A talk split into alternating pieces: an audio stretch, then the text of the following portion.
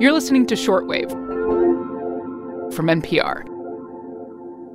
There's this thing known as the two step flow theory of communication. Basically, the idea is that information about, say, a big worldwide news event like a pandemic starts with the media.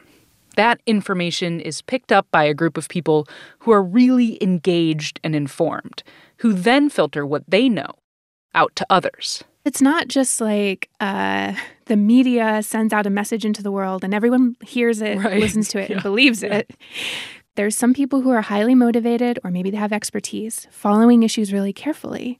And then their advice, their judgments, what they're saying about it, influence other people who are hearing about the same thing in the news. That's Liz Neely, science communication extraordinaire and the executive director of the Story Collider. And maybe what she just said sounds familiar to you. Maybe you've spent some time talking to friends and family about the coronavirus and why it's so important to take it seriously. If so, you might be what Liz calls a nerd node of trust. I love that. I mean, uh, yeah, I totally stole that.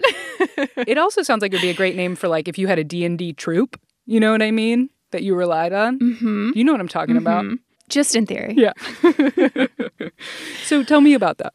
So, this is an idea that Emily Willingham had and wrote about in Forbes in 2013. But to be a nerd node of trust is that you are not pretending to expertise you don't have, mm. but you're helping your immediate network, your friends and your family, make sense of and interpret this glut of information they're receiving. One of the biggest stories in our lifetime is a science story which means we are all trying to talk about science with our friends and family. And that is not always easy. It's it's hard for us all mm-hmm. figuring out what to attend to, how much we should be worrying about the latest development, or how hopeful we should be about the latest thing everyone is saying is going to be the solution. Here's where some sweet, sweet data driven science communication comes into it. And Liz Neely is an expert so today she has four tips for how to talk about the coronavirus with your friends and family. She rounded those tips up in a recent article for The Atlantic, and they are really helpful, whether you are a nerd node already or simply aspire to the title. I'm Maddie Sofia, and this is Shortwave, the daily science podcast from NPR.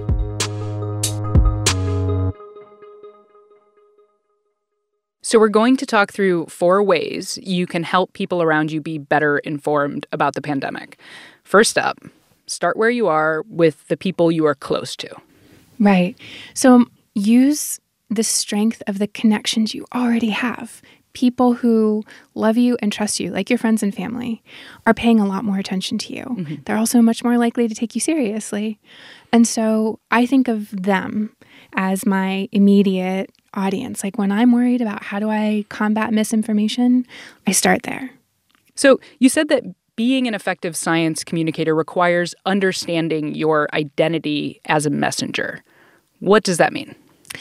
I think of it like this I'm a white woman. Mm-hmm. I just turned 40. Mm-hmm. I know I am not the best person to be an active messenger in communities outside my own. Yeah.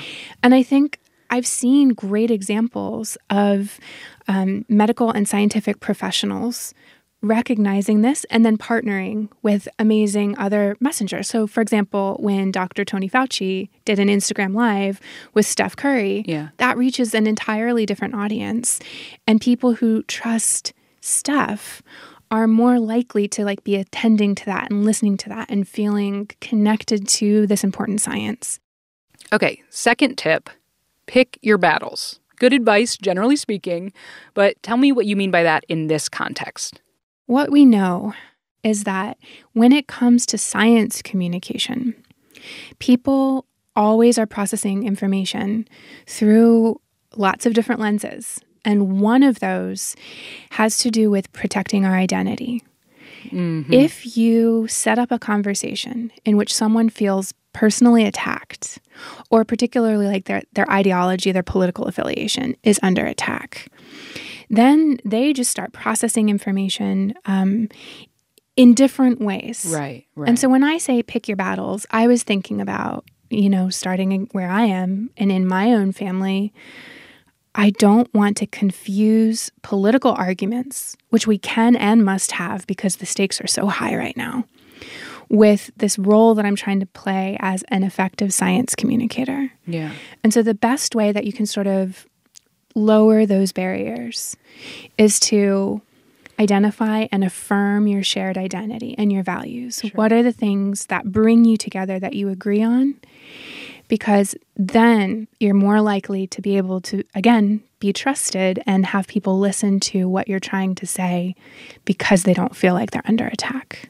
And I feel like, you know, that coupled with what you were talking about before is another reason why we need all different types of people being scientists and being spokespeople for scientists, right? Because your shared values, your shared cultures, all of those play a huge role in whether or not you're going to listen to the person that's talking to you.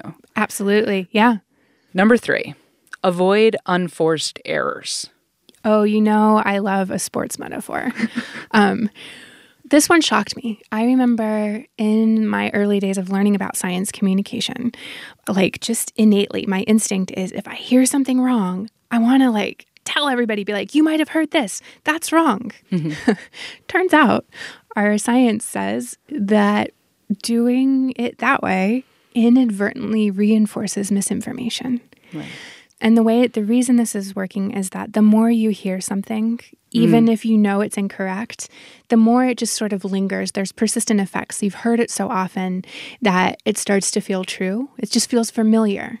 Yeah. And so instead, what I'm suggesting is using a whole variety of tools. Some of them are about simple things like dialogue. Like if you're worried about bad advice that you're seeing being propagated around medication, you know, maybe what you would say would be like, hey, mom, um, I've been seeing a whole lot of stuff in the news lately about different medications. Some of it's really wrong. Mm-hmm. Have you been thinking about this? What are you worried about? Yeah. And then that way, A, you've you've given like a pre-exposure warning yeah. that there is inaccurate information out there. B, you've opened up a line of dialogue where, you know, so in my case, I'm thinking about my mom. If she was worried about what kind of fever reducing like pain reliever should I use versus is there anything I can take that will protect me? I'll know which way to take yeah. the conversation. So you kind of ask them instead of saying the thing that is wrong. You kind of open a dialogue about that thing, but you don't actually say explicitly the thing that is incorrect that has been circulating. Exactly. All right. Last tip, Liz Neely. Easiest to remember. Mm-hmm. Be honest and transparent. I think this idea of honesty and transparency has value in multiple ways. I, I'm asking everyone to acknowledge and accept the boundaries of their own expertise and to know where your knowledge ends. Yeah. Because you don't want to fall subject to the idea that you latch onto one particular piece of advice and then just keep saying it over and over and over again because in a fast moving emergency situation like this, we, we see advice changing. We've watched that unfold over the question sure. of whether or not we should wear masks. Yeah.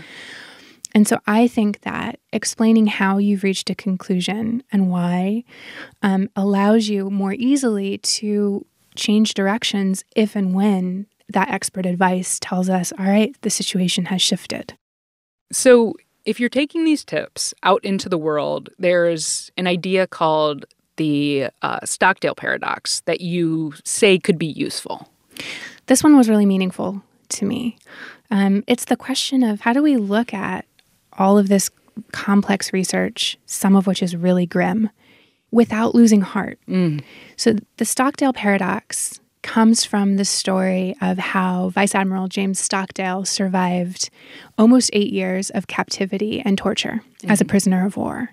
And he said that he never gave up hope and belief in the end of the story. Mm-hmm. But that he knew who didn't survive. And he said it was the people who would come in and say, We're going to be out of here by Christmas. Mm-hmm. Christmas would come and go. They'd say, We're going to be out of here by Easter. Easter would come and go. And eventually they would give up they die of a broken heart, is what he said. And so the Stockdale paradox, for me, it's about maintaining an unwavering hope and belief in the end of the story, that we will come through this, that it may not be soon, Right.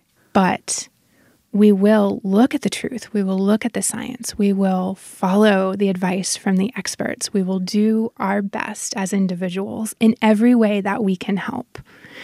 And collectively, we will go on. Liz Neely.